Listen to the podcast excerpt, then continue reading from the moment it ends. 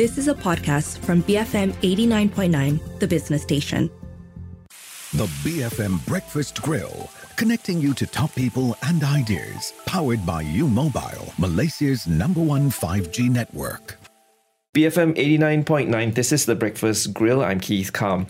There is a lot to be said for Malaysia's meetings, incentives, conferences, and exhibitions, or MICE sector, and how it has been recovering at a quicker pace compared to the tourism industry since the pandemic years.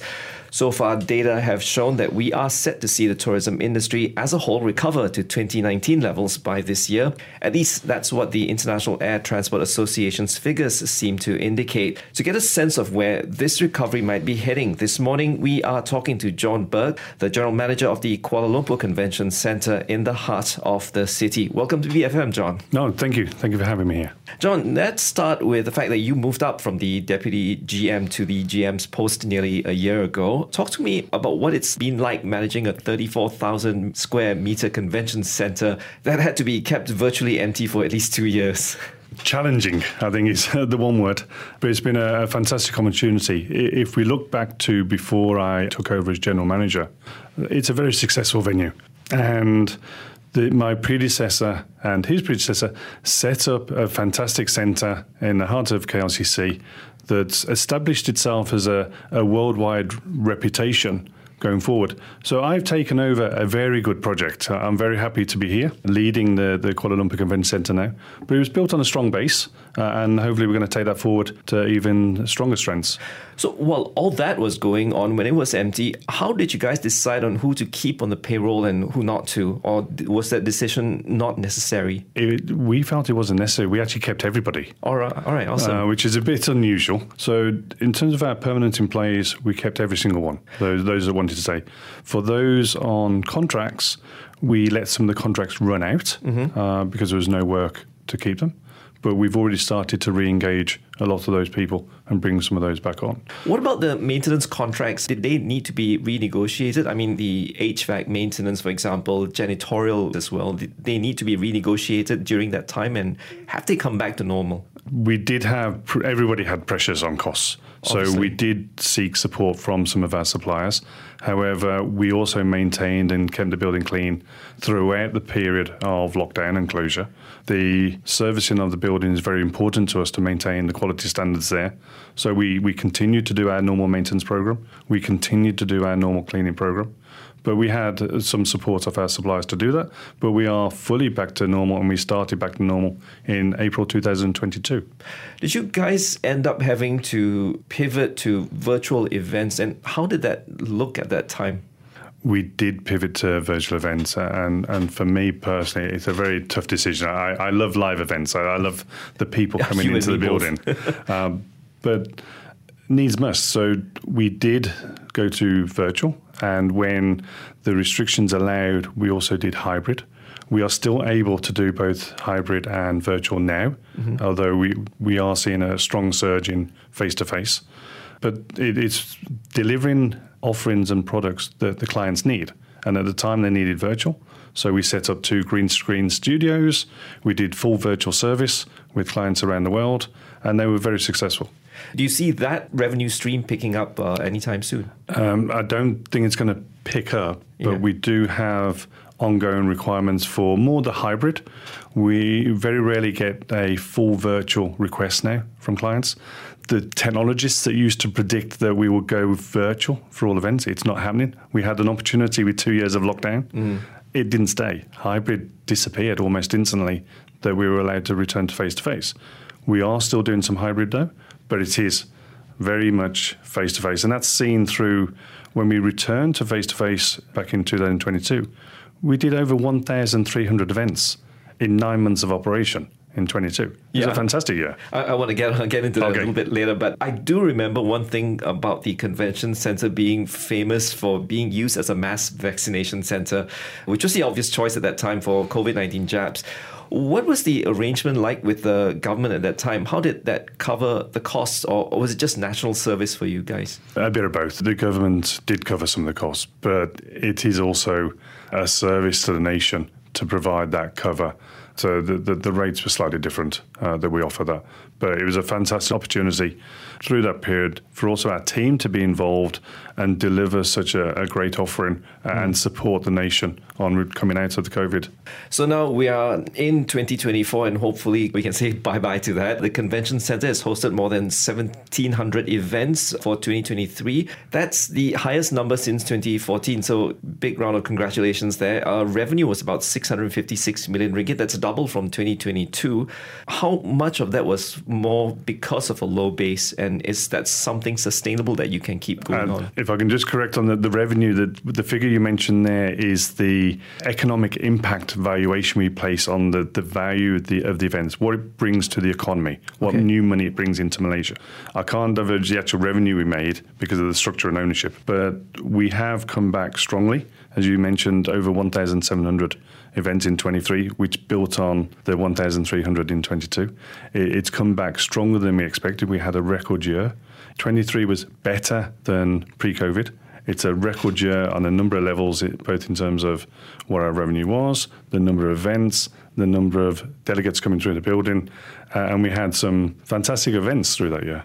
So we're at the start of 2024. What are your expectations for the rest of the year? What sort of targets have you set for yourself? To achieve more. How much more? um, it's a bit of a how long is a piece of string, really. Um, we are very, very optimistic. Mm-hmm. What we've seen in 22 and 23 will continue from 24, 25 on, onwards. We are already seeing strong bookings. So we came into 2024 having already secured over 65% of our business for this year. We are now focusing more on securing business for 25, 26, and we have bookings that are in play at the moment up until 2031 already. So when people talk about, and I, I hear this sometimes about KLCC is always busy, we can't get dates, it's because the quality of what we offer is causing people to pre-book quite some time in advance. For local corporates, it's about six months in advance, three to six months. But we're dealing with regional and international clients as well, and their booking cycle is sometimes from two years to six years, sometimes longer. So we do get booked up way in advance, uh, uh, and we can help use that to predict our future business. And 24, 25, 26, looking fantastic years. What are you most cautious about for 2024? Cautious about? Yeah, the sort of headwinds that you might expect, challenges that you might expect for this year.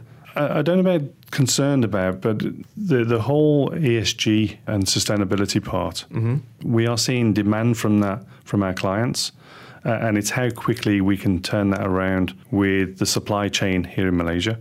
You know, trying to get recycling in place for the different materials that that can be challenging sometimes. Trying to buy the right materials, sustainable uh, sourced items, that's also challenging going forward. Then the other challenge we have for this year and onwards is more around the government support. MyCEB, as the local business events uh, bureau, right do a fantastic job. That they are promoting the whole of Malaysia, but they are promoting the whole of Malaysia. If we look at other countries and first tier cities, London, Paris, Sydney, New York, they have bureaus specifically focused on those cities mm-hmm. as well as national and state support. So I think we need to look at how we promote Kuala Lumpur more, how we draw people in and compete on that level for international business to bring the right events to Malaysia that's going to add a contribution to the economy here or deliver trade and investment or knowledge exchange, if it's, for example, a medical conference? Mm-hmm. How do we compete with those first tier cities? Oh, there's so much to talk about uh, when it comes to competition. Uh, we'll get into that a little bit later. But um, if I'm not mistaken, you guys segment your income into conventions, exhibitions, and corporate events. Corporate events, I think, tend to bear the bulk of it. Which of these are tend to be more profitable to you guys and and you know the kind of strategy that you are employing going forward to target those events? Exhibitions are more profitable. Right. Uh, and they formed about 28% of our business last year. Conventions are the next profitable one and they were around 25% of our business last year. The balance is corporate events um, and meetings. Mm-hmm. What we're trying to do is grow, particularly the exhibitions and conventions, and that's that's not necessarily from a, a profit perspective, although it, it does help. It, it's about national impact and national economy as well.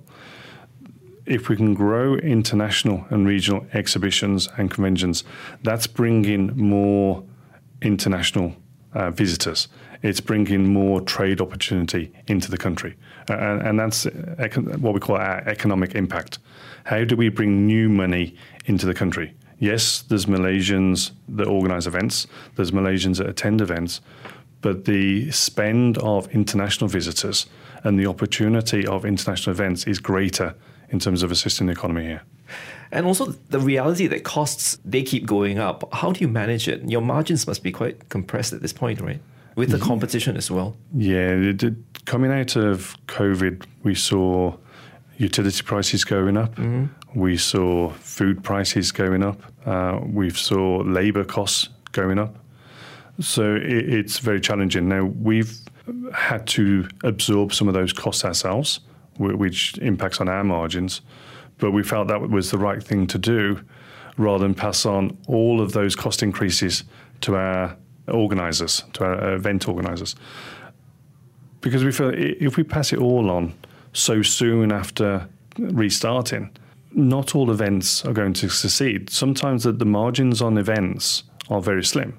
So we recognise that. We want to help grow the, the, the supply chain, the, the, the, the business events industry to try and encourage that, nurture new shows. So to do that, we have to take on some of that responsibility and share some of that pain of those increasing costs. But it is a, a big challenge going forward on, on how we do that. And you guys are back to profitability after COVID? Um, the convention center has been profitable since we opened in 2005. Mm. We haven't had a bad year apart from the COVID period.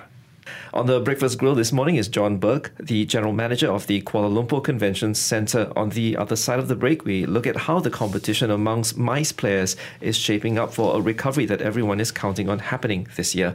BFM 89.9. You are listening to The Breakfast Grill Brought to you by U Mobile, Malaysia's number one 5G network. BFM 89.9, welcome back to the Breakfast Grill. This morning we are talking to John Burke, the General Manager of the Kuala Lumpur Convention Centre. John, I mentioned in the introduction at the start that it does appear that the MICE segment seems to be leading in Malaysia's tourism industry's recovery. And I think the government has been quite proactive with MyCEB that you mentioned earlier. That's the Malaysia Convention and Exhibition Bureau. I was just curious, what's the working arrangement like between the KL Convention Center and MyCEB? Is what they do exclusively with the convention center? Because I find that they feature quite prominently on your on your website. There's no exclusive arrangement. MyCEB are there to support the whole of the business events industry for Malaysia. But we do have a very good relationship with them, as do many other venues as well. They are very supportive on uh, looking at opportunities to bring other events into the country. They look at how, from a national position, they can support those organisers bringing events to Malaysia. And then MyCEB would partner on a particular event with a different venue. Now, whether that's us or whether it's a venue in Sarawak or Sabah or elsewhere in Kuala Lumpur, that's just something that, that they do. That's their role to promote business events and the business events industry across the country. And what do these promotional activities look like with you guys or even with MyCEB in bringing businesses in from, from overseas? What's the selling point? What's the feedback been like? Typically, what I would do with MyCEB is we do trade shows and roadshows the majority of the organisers for international events are not based in Malaysia. So we will travel to Europe, the mm. US, Australia, China, and so on. And MyCEB would host an exhibition booth. So we, even though we're in the business events industry, we also attend events ourselves. So they would host an event, and ourselves and other venues and destination companies and travel companies would join MyCEB as a group to promote Malaysia. So the first step for us is promote Malaysia, encourage people to come to Malaysia, bring their event, bring their hundreds or thousands of delegates to Malaysia. Then we get down into promoting Kuala Lumpur. Mm-hmm. And then Once we've got that buy in, then I try and promote my centre over another centre. So we, we, work together closely with other venues, hotels, leisure companies to try and bring people to Malaysia first. That's the, the, the first focus. And, and, that's something that MyCEB is very strong on in supporting with their marketing activities to do that. How do we stack up against competition regionally? I mean, Singapore is, is it's the obvious one, but I suppose given the currency difference, we do win out at some point, right? How do we compare with them? I think your point exactly there on the currency. There are some markets where they are quite expensive to host events, mm-hmm. but they have extremely good marketing. Malaysia and Kuala Lumpur we have fantastic products both in the Kuala Lumpur Convention Centre and other venues and hotels. But it's trying to explain to people the value they get. So they get a quality service, value for money price. So the currency difference makes a huge decision making point for clients to come to Malaysia. But we have to try and get that message through through the barrage of all these strong messages coming from neighboring countries, particularly, as you said, Singapore and Thailand with Bangkok. I do remember you used to stage musicals like Chicago and Grease, concerts like Mariah Carey's and, and, and John Legend as well. With the pushback that we have been seeing from you know certain conservative segments in our society, would you say that these um, staging events like these are more challenging today, or can we expect something to come to KL Convention um, Centre? We are still doing those events but it is getting more challenging. The decision making process around whether to issue a permit to an artist to come in is more delayed, and that places a risk on the event organizer and the venue because we're holding space. The organizer is laying out costs, right. and the license may only come through a couple of days before. But we are still doing them. We did uh, Yiruma last Saturday, uh, with a South Korean pianist and composer. We did a comedy night with an international artist the week before. So they're still happening, but it's getting more challenging. I should say we did last year in 23, we did 29 live events, which was the most we've ever done in any year at the Convention Centre.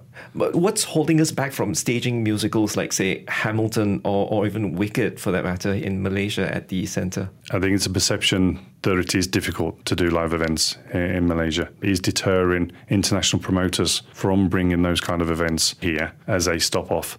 So they were doing other primary locations as a preference because it's easier to do business. What are your thoughts on the fact that competition in the country in this space is also really intense, and how are you equipped to face it? I mean, MITEC, the Malaysia International Trade and Exhibition Center, is one massive competition for you guys, right? How yeah, do you step up your game? Uh, we're always stepping up our game, whether yeah. it's through refurbishments, developments, new technology, new product offerings. But we we do work through our local association, industry associations as well. We work closely with all the other venues, venues such as MITEC and the venues in Penang and Sarawak and other places. They all have good products. Mm. You know, I'm not going to say they are bad. It, they're all good. The same as Kuala Lumpur Convention Centre is good. There is enough business for all the venues. Right. Uh, and it's a bit of a competition. Is that a word? Yeah, a real it, word? So I suppose, we, yeah. We're working together, as I said earlier, to promote Malaysia first. Then I help promote Kuala Lumpur and then the venue. The more we, events we can collectively bring to Malaysia, the more we all win. We we support the supply chain that delivers services to all of us. The more events helps that supply chain. So we all win. So my idea is that we, we collectively promote Malaysia. We bring more events in there's a enough business for all of us to get a share of that. And and as you know or may know, the convention centre is always full. You yeah. know, I came into this year with 65% of my business already booked. So there's no shortage of business to book. It's making sure we're taking the right business. And the right business for me may be different for somebody else you know, I was just wondering, like events like massive events like the MATTA Fair, for example, yeah. it's it's held at MITEC, which tends to be, let's say, parking is really really challenging there. Whereas at the KL Convention Center, it's a breeze with public transport. Is it just a matter of the size of the events that you uh, aren't able to cope with, or what? What is the holdback for you guys? It's not a holdback. We we are limited in space. Mm. We've got thirty three thousand square meters of event space there are always going to be some events that are just too big for us. That's just the way it is. I'm okay with that. So my target is events that do fit into the building. Mm-hmm. Uh, and we are ideally located in the centre of KLCC. We do have the transport links. We do have parking availability, but we also benefit from being in a precinct that's also got hotels attached. It's got the leisure destination as well. So you can come, you can work, you can stay, you can play, you can dine. We've got everything in that KLCC precinct. Next year is KL Convention Center's 20th anniversary. And like you said, I mean, you guys are very limited by the space that you can expand. So, in light of all that competition, what are you planning to do to meet all this competition head on? Uh, we're, we're looking at the kind of events we bring, you know, we, which are the, the right events. Uh, we, we can't say yes to all the businesses. Mm. We just get too many inquiries. Um, so it's looking at the selection of events to make sure they're the right fit for ourselves and for the precinct, and also the economy if it's international events coming in. But we're also looking at how we we grow other services in the centre. As you say, I've got a yeah. restraint on the amount of physical space I have, so I look I have to look at where else I can grow revenues and opportunities. Is that additional services? For the, the clients, whether it's food and beverage, uh, technical or audio visual production. Uh, what else can I do in the building? But I'm also looking at outside the building. I've got an extension that opened in 2019, uh, which is delivering much more than expected. We're about to launch a, a rooftop garden area, which can take about three to 500 people, uh, overlooking the park and the Twin Towers. And we're also growing our outside catering business. So not many people know this, but we do do outside catering. Uh, I've done work at the MotoGP recently, mm. the Badminton Open. We do select clients where we'll go to their showrooms for product launches or their office for business meetings and board meetings and so on. So that's a big area for us growing. You brought up the ESG initiative, and um, that's something that everyone is, is getting on board. What what are the most immediate plans the centers looking forward to implementing? Um, we're just going through some of the, the checks on, they call it a materiality check, to, to check uh, what are your main priorities? What, what's going to deliver the biggest impact on going carbon neutral or, or carbon uh, net zero? As part of that, we've switched over to the green tariff with TNB, which unfortunately costs a little bit more, but we think it's worthwhile and it's something our customers are asking for. So we've switched over on to the utility side. We are pushing for the final one or two bits on the, the plastic free. Mm-hmm. We have extended all our recycling facilities on site and are working with our main organisers on how we manage their waste. So they'll take some away, but we process some of it for them. So how do we do that better? And we're pushing forward on our food waste as well. We have one of the, the largest, if not the largest, production kitchen on site. So all the food and beverages in house, but that generates a lot of food waste. So we're looking at how we improve the food waste management as well. At the moment, we have a composter on site, so we process that in house, but we're looking at whether that's the most efficient method or we move on to an alternative method. Do you have a net zero target that you are aiming towards? We, we do. Um, and the idea is that as part of a mandate we've signed up for for net zero carbon events, we will reduce our current GHG uh, emissions by around 50% by 2030, and then by 2050, in line with national plan as well, mm. uh, net zero. John, thank you so much for coming in and sharing your thoughts, and all the best to you. Thank you very much. On the Breakfast Grill this morning was John Burke, the General Manager of the Kuala Lumpur Convention Centre. I'm Keith Kam for BFM 89.9, the business station. The BFM Breakfast Grill, brought to you by U Mobile, Malaysia's number one 5G network. You have been listening to a podcast from BFM 89.9, the business station. For more stories of the same kind, download the BFM app.